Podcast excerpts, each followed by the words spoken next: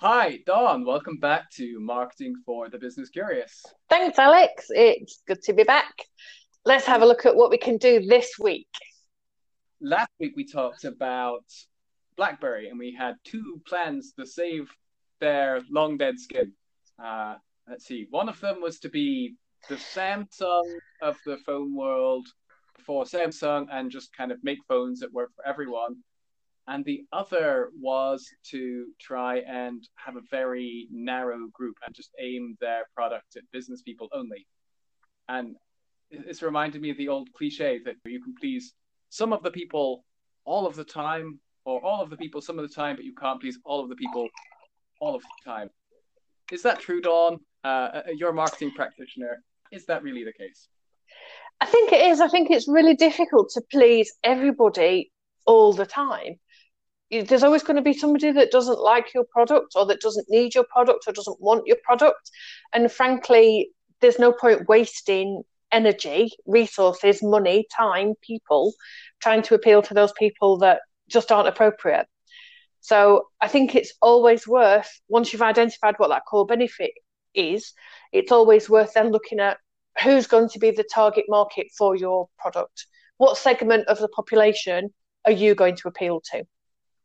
Right, and even more so, the typical marketing thought is usually if you try and aim your product at lots and lots of people, you end up pleasing nobody very much, nobody enough.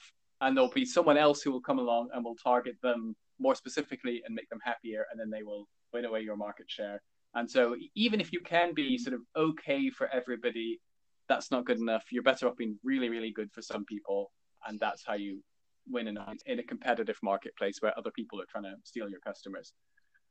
Although Apple seem pretty hell-bent on trying to go the other way and just being one product for everybody. Apple certainly isn't trying to do what other companies are, which is making, a tablet for kids and a tablet for students and then a tablet for at work and a tablet for retired people.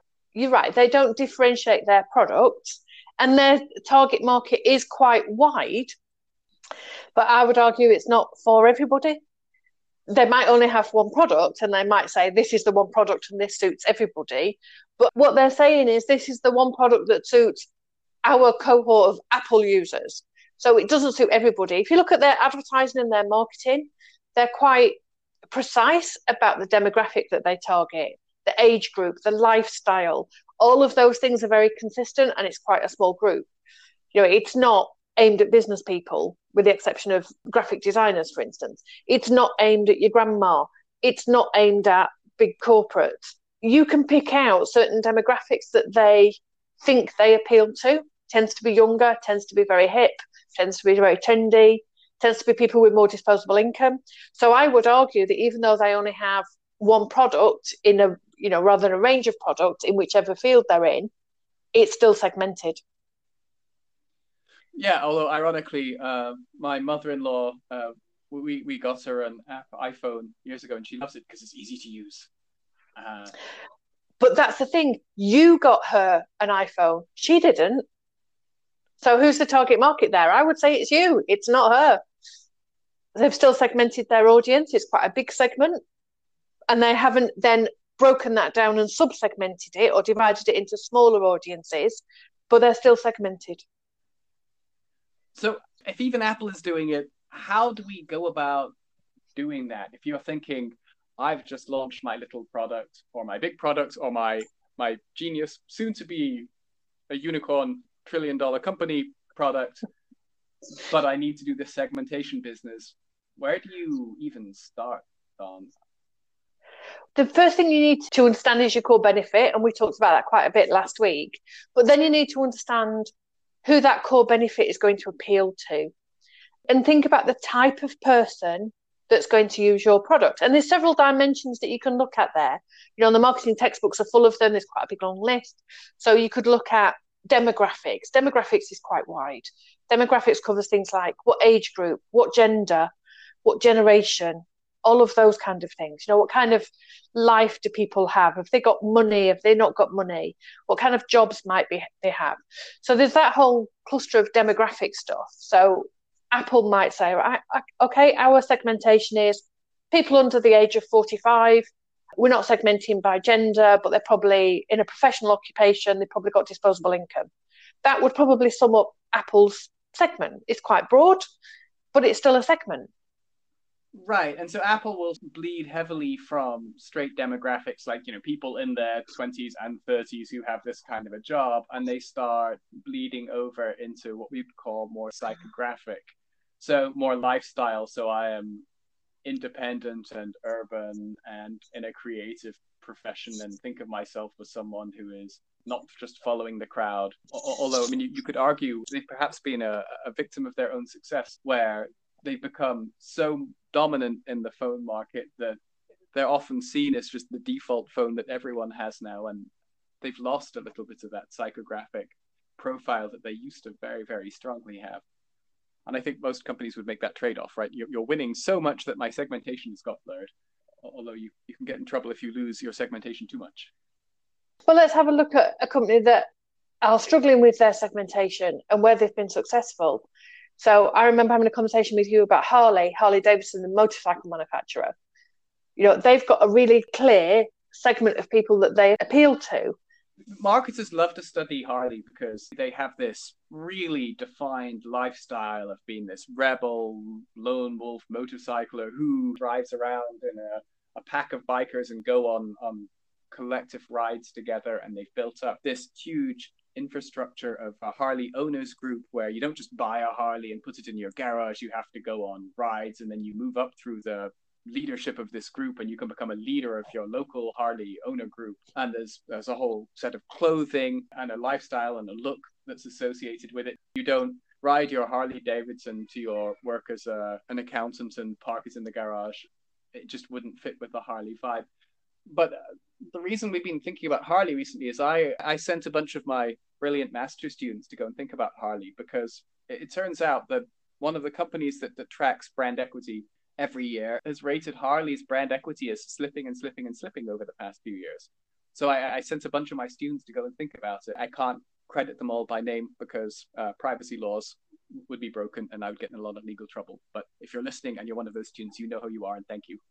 One of the things that they started to find when they looked at why it was slipping is that while Harley has this very strong ethos, it's in an aging demographic group. Their ridership is in their 50s and often 60s, and they're about to start getting to the age when they can't go riding around on bikes as much anymore.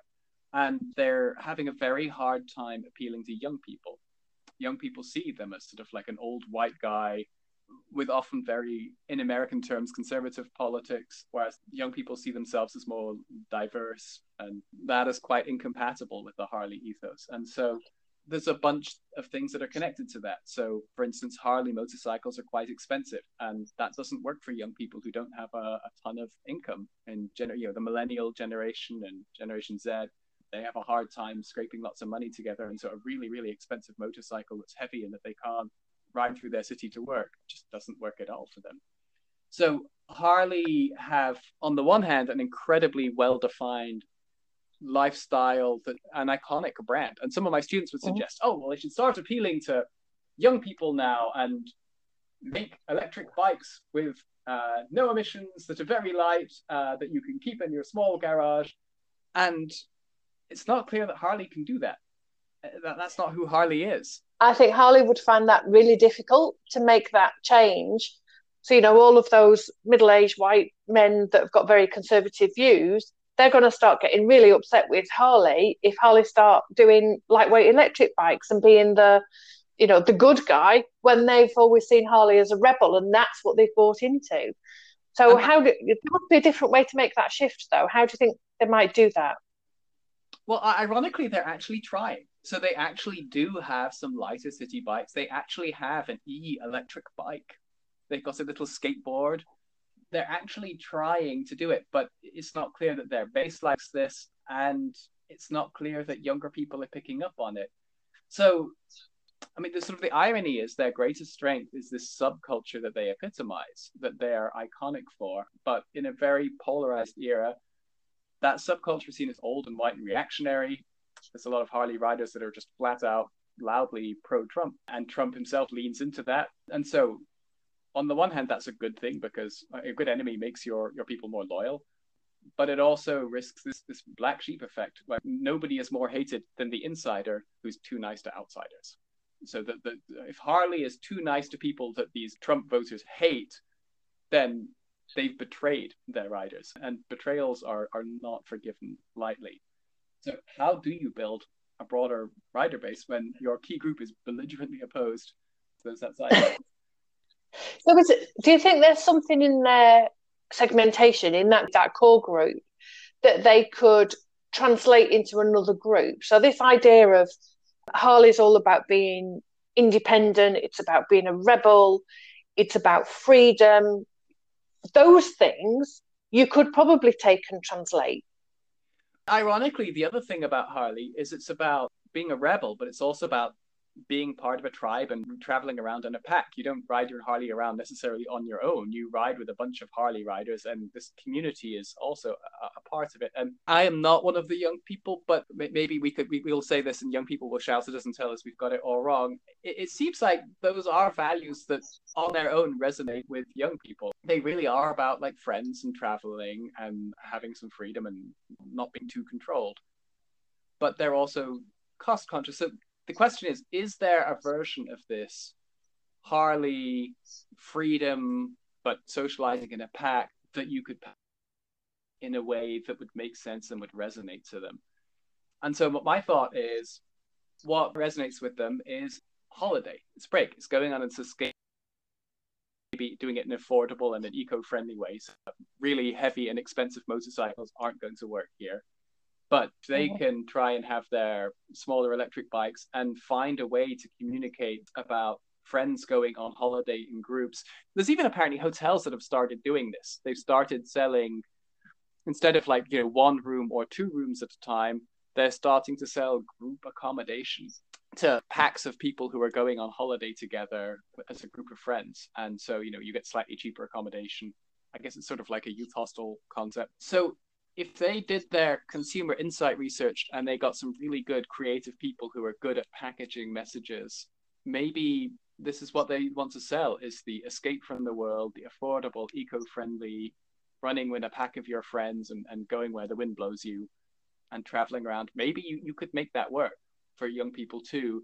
And the key is you're still using your same core benefits of freedom and community, but you're packaging it up to apply in a way that works for a different segment. It's quite difficult to appeal to two different groups at the same time, but there are some ways of finessing that a little bit. So one is you can have a sub-brand. So you can have Harley Classic, which is the big, heavy, loud, made in America. And one of their issues, by the way, is that they shifted production out of America to cut costs so their motorcycles wouldn't have to be expensive. And then a bunch of their conservative reactionary American customers got really enraged by this and said, no, the reason I buy American Harley is because it's American. And so I'll buy something else if you're going to make it elsewhere. So maybe you need to have the classic hog Harley made in America and have it be heavy and expensive and loud. And maybe you need a sub-brand. Yeah, the kind of, you wouldn't call it this, but the kind of Harley Junior or Harley Light.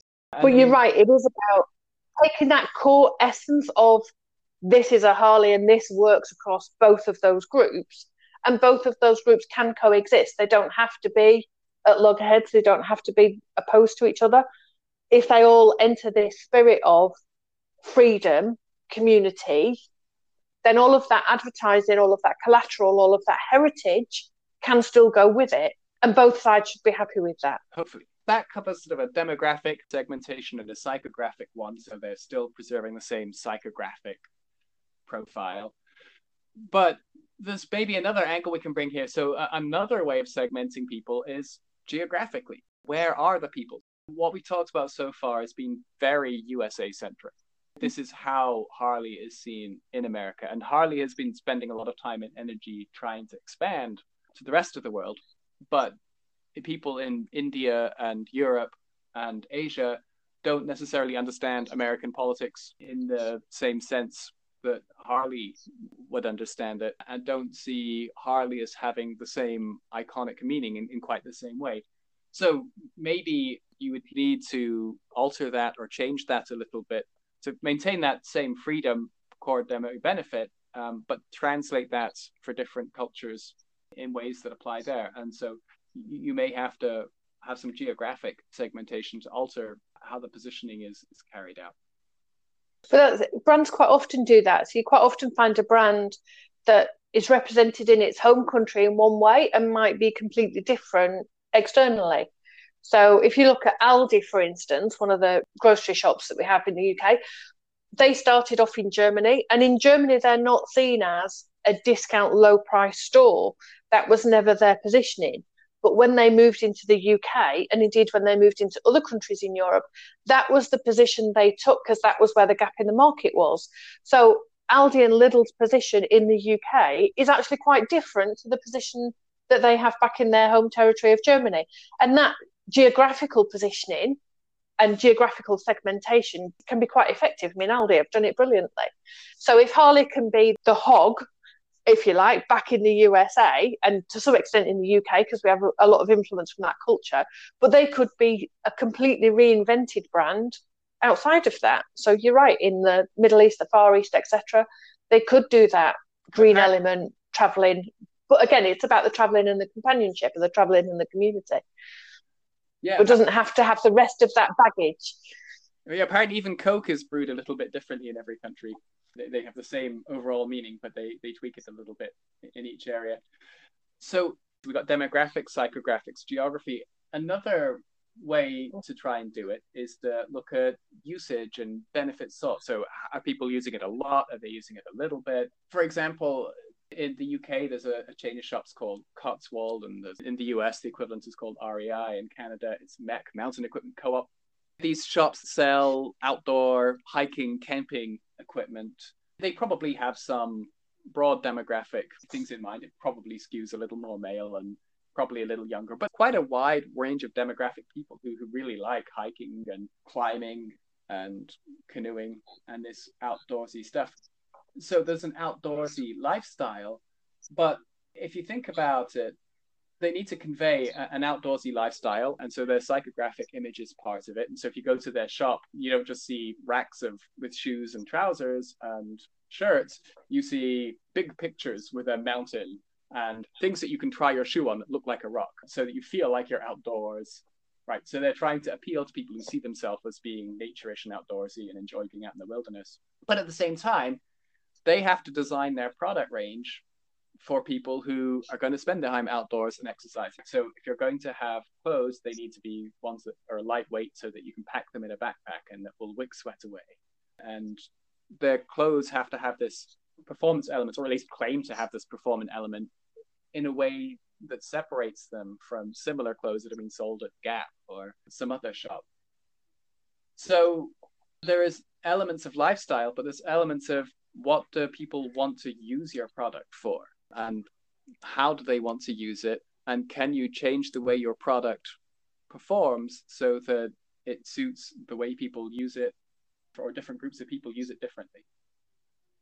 Yeah, and that's about nailing your core benefits and understanding it, and then understanding how people use your product. So you're right, for the likes of Cotswolds, it is about people that are serious about the outdoors, not just people that go for an amble on a Sunday afternoon once in a month, but people that generally go out there and they're almost professional usage, or they want that kind of professional standard.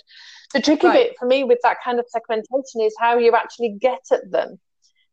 So, you know, it's easy to say, well, we can market this to young men age 18 to 24. That's a demographic that's quite easy to hit. But finding a group of people by their attitude or their hobbies or their other things, it's a bit more nuanced. As a marketer, it's a more tricky job. Well, I think it's a job where if you just say, I've invented a shirt and I want to aim it at hikers, what the hikers want, that's quite difficult. I think a lot of brands which have this kind of segmentation start off in a specialized community. So if you look at these like Cotswolds or MEC shops, they're often started by hiking enthusiasts or outdoor enthusiasts who say, look, these products on the market, they don't work for me because I want A and B and C, and this is not available. And so they'll build something that works for them. But whether or not you start from there, if you want to do a usage segmentation, that's what you need to do. You need to sit down and spend a lot of time talking to the people who use your product in some distinctive way and really get into how they use it and what they need from it. And that can be true when you're designing a pair of trousers. It can be true when you're designing a programming language. So if you're building a programming language and it's going to be for data science people, that's really different than what people who are building web applications might need, right? So the people who are trying to build web applications or data frame applications, they want something that's optimized to run as fast as possible and with the most efficiency as possible. Whereas if you're building something for people who do data science and computer analysis, fast is good, but what they're really interested in is something that they can learn fairly easily and that they can read easily and that they can understand easily and that will do the sorts of things they need to do in data science. So data science people end up using program languages such as Python, which are fairly easy to read. There are lots of libraries doing what they need to do with it. Whereas people who are building really serious high-end computer programs will use things like C#, which run much faster, even if it takes a lot more specialized knowledge and training to be able to actually program it. Okay, so let's just have a think then about all the different options that we've covered. So we've talked about segmenting people by their demographics, so that kind of age, gender, all that kind of stuff. It's the kind of stuff that a lot of brands do as a default because it's easy. And we've talked about geographic stuff, because we had that example of Aldi being something different in the UK to what they are back in Germany. We talked about psychographic, which is the way that people think and their attitudes. So that kind of Harley segmentation of we're going for the rebel, for the people who are after freedom and community and that kind of stuff. And then we've got things like the way people use the product. So that example of hiking gear from Cotswolds or programming languages with Python being the one that's more usable and easy to learn and so on. So that's, you know, some clear different methods of segmenting your market.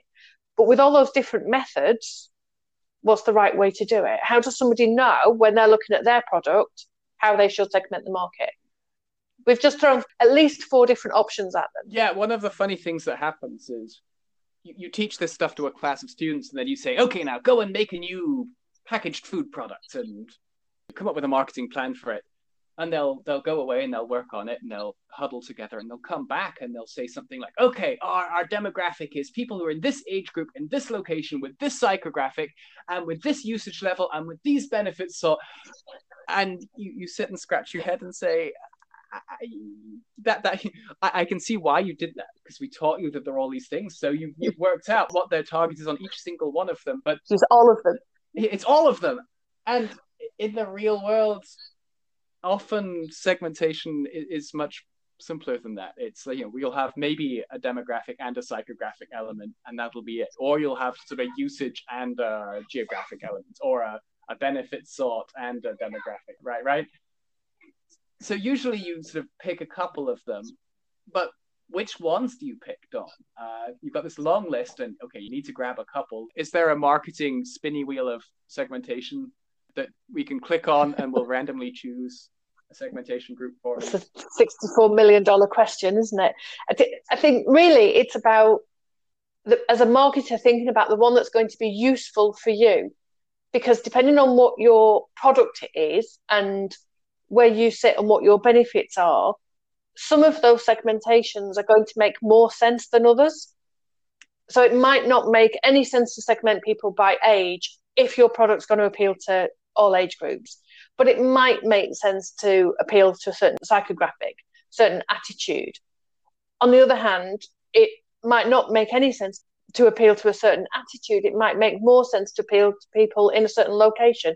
So if you've just opened a cafe in the centre of Manchester, straight away, your demographic is going to be people that are at least frequently in the centre of Manchester. So you default to a demographic, depending on the nature of your business.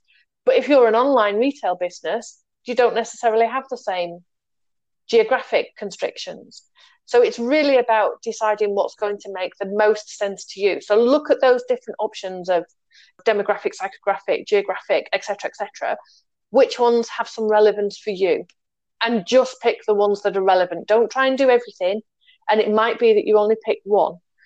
You know, it might be that you pick two. Don't try and do everything though, but think about the ones that are appropriate. So from a more abstract way of thinking about it, if you think about what segmentation is really about, it's about having a group of users who relate to your product in a common way.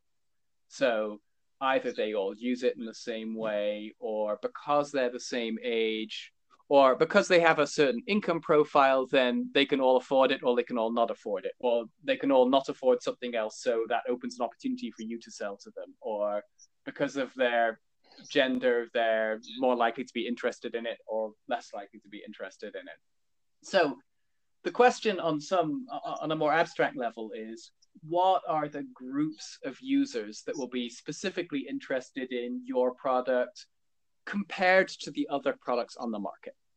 Because it's very easy to say, like, oh, well, anybody could use socks. I'm selling socks. Anybody could use socks, but lots of other people are selling socks too. So the question is, are there a group of sock users that you can really, really impress more than anyone else's? And then they can become loyal sock users of your brand. Okay, so now we're straying into the whole area of positioning. I think that's a good topic for next week. So when you've defined what your segment is, how do you then differentiate yourself from the rest of the people in that space, from the rest of the competitors? You need to find a group that have got a common way of using your product, interfacing with the product and interfacing with you. I quite often have an argument with a good friend of mine who's always trying to do segmentation. And his boss says, well, you know, we should have 10 different segments. We should have 10 different user types or pen portraits of users. When in actual fact, there's only 3 in his industry, because any other way that he splits them up, they're not actually different segments. So I always say, well, what makes that customer? What makes a customer in group A different from a customer in group B? And if you can't answer that question, it's not a different segment. Right. So you need groups of people who relate to your products in the same way, but who are different enough from other segments to be meaningful. There's some other criteria too you want to think about. So is your segment big enough to be worth it? In Simpsons, the joke was Ned Flanders had his left-handed shop for left-handed people. And it turns out there's just not a lot of left-handed people, and they can find left-handed stuff elsewhere. And then there's a few things like scissors where you need a left-handed one, but so, I mean, if you take that silly example seriously, he had a defined segment, right? Left-handed people, and they were differentiated from right-handed people, but it just wasn't a big segment with a strong unmet need. And this is why it didn't do well. Yeah, not a big segment. And also, it's really hard to find those people unless you already know them. So, you know, there's no directory of left-handed people. It's not like left-handed people always do the same thing. They're very, very different in lots of other respects, other than the fact that they're all left-handed. There's not a lot that necessarily binds them together. So it's not like they all use the same public transport or the same route to work or read the same magazine or listen to the same radio program. So getting access to that group is really difficult because they're not actually coherent as a group, right? Other than they're left-handed. Right. So, I mean, if your segment was classic rock fans, there are places to find them. You can go to classic rock radio stations. There are magazines. There's a whole bunch of places where, even if, like, I can't look at you and you know, on the street and say, ah, yes, you're a classic rock fan. I mean, maybe you've got your AC/DC t-shirt, but even without that, there are lots of places where those people are going to congregate and find and talk to each other. And so as a marketer, you can go to those places to communicate and find those people. Because if you spend your time talking to people who have no interest in your product, I mean, A, it's annoying to those people, but B, it's a waste of your resources. The stereotype of marketers is that we want to spam everyone with endless commercial messages. And it's true we spend... And that's actually the opposite. Right. It's true that we end up doing that often, but we don't really want to. In an ideal world as a marketer, you would talk to the people who are interested in your product and nobody else. Nobody else would ever hear about you or have to hear about you other than the people who are potentially going to want to buy it. Those are all wasted effort. So if you can't find a way of accessing that group who are going to be interested, then the segment that you've defined isn't actually going to be very useful. It's not going to be very valuable to you. There was a teacher I had many years ago who had an example of a phone company he worked for who paid something like $500,000 to some research company to go up and come up with a segmentation of phone users in their American state. And these guys went and they did a bunch of surveys and they did a bunch of interviews, and they came back and they said, oh, we've got these 6 different interviews of the different ways people think about phones and phone technology. And the company said, great, how do we find these people? At which point the researchers sort of looked at each other somewhat sheepishly. And so what they ended up doing was scrapping this $500,000 of research and just saying, okay, well, we can see usage patterns. This, you know, some people use these phones more heavily, some people use that kind of service more heavily, and we can see we have some demographic information because we know in different postcodes what the demographic breakdown is. So this area has lots of old people, that area has lots of young people. And so based on those sort of observable, you know, age and usage, we can work out some meaningful groups of people who relate to phone services in different ways. And that's how they ended up doing it. And it's not that the psychographic segmentation was wrong. It's just that they couldn't find those people efficiently. That goes back to the first point we made about finding a group of people that have got a commonality about them, but also they're accessible. You can actually get at them. You can market to them. Let's just summarize a little bit. People who relate to the products in the same way, you need a group that's big enough that are definable or discernible. They really are different from other people and they're accessible. You can get to them. And really, it's also about picking a segment that logically makes sense for you and your product.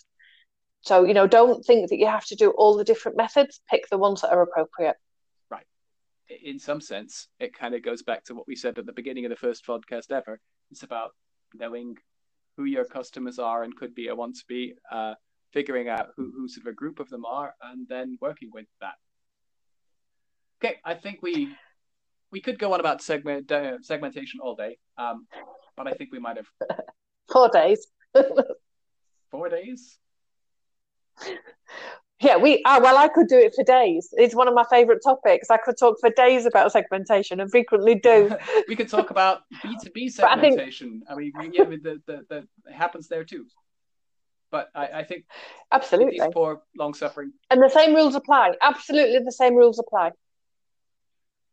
Right. I mean, you have heavy and light users there. Do you have different age firms that you're selling to? How does that work? Yeah, so some well-established firms or new firms or growing firms, mature firms, all of that kind of stuff, they all have different needs. So you might segment firms in exactly the same way, but the same rules apply. You know, that, okay, we call it firmographics rather than demographics, but the attitudes are still the same. The supplying that unmet need is still the same. Finding a segment that's discernible or discrete, finding a segment that you can access. That's all the same rules. And again, finding a segment that makes sense for what you're doing. And with firms, you can even do it by industry. So if you're, you know, selling something to chemical companies, they probably behave a little bit differently than car companies, than fast fashion clothing companies. There's elements of that too. But some do, some don't. Depends on what product you're selling. So if you're selling reams of paper, then probably the segment doesn't matter. But if you're selling machinery, probably the segment matters a lot. So, you know, it's got to be relevant to what you're doing. It's not a one-size-fits-all approach. Okay. How about we let the good people of the world back on with their lives and say goodbye to them until next week? Yep, let's wrap up there. Okay. I will see you next week. Until then. Take care, Alex. Care. Bye. Bye, everybody.